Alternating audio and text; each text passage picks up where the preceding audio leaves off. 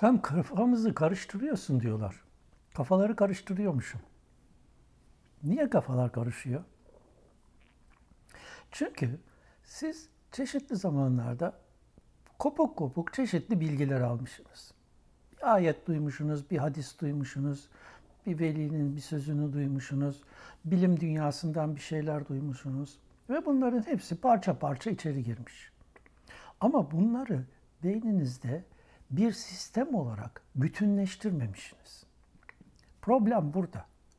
Halbuki bütün insanın varoluşu, sistemin varoluşu, sünnetullahın varoluşu, bütün bu bilgiler bir zincirin halkaları şeklinde bir bütünlük arz ediyor.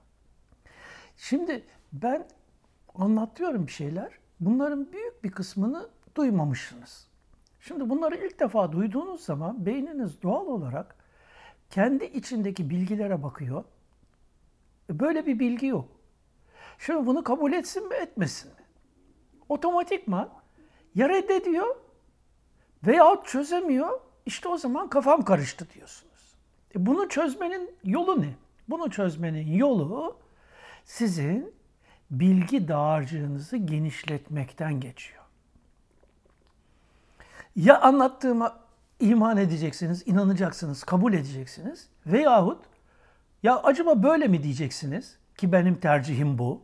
Çünkü ben inanılası bir zat değilim. Bir peygamber, bir veli, bir bilmem de değilim.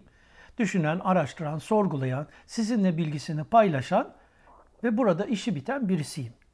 Dolayısıyla sizin yapacağınız iş bu anlattığım konulardaki bilimsel gelişmeleri veyahut hadisleri veyahut ayetleri araştırıp, inceleyip bunların üzerinden tekrar anlattıklarımı düşünmenizdir.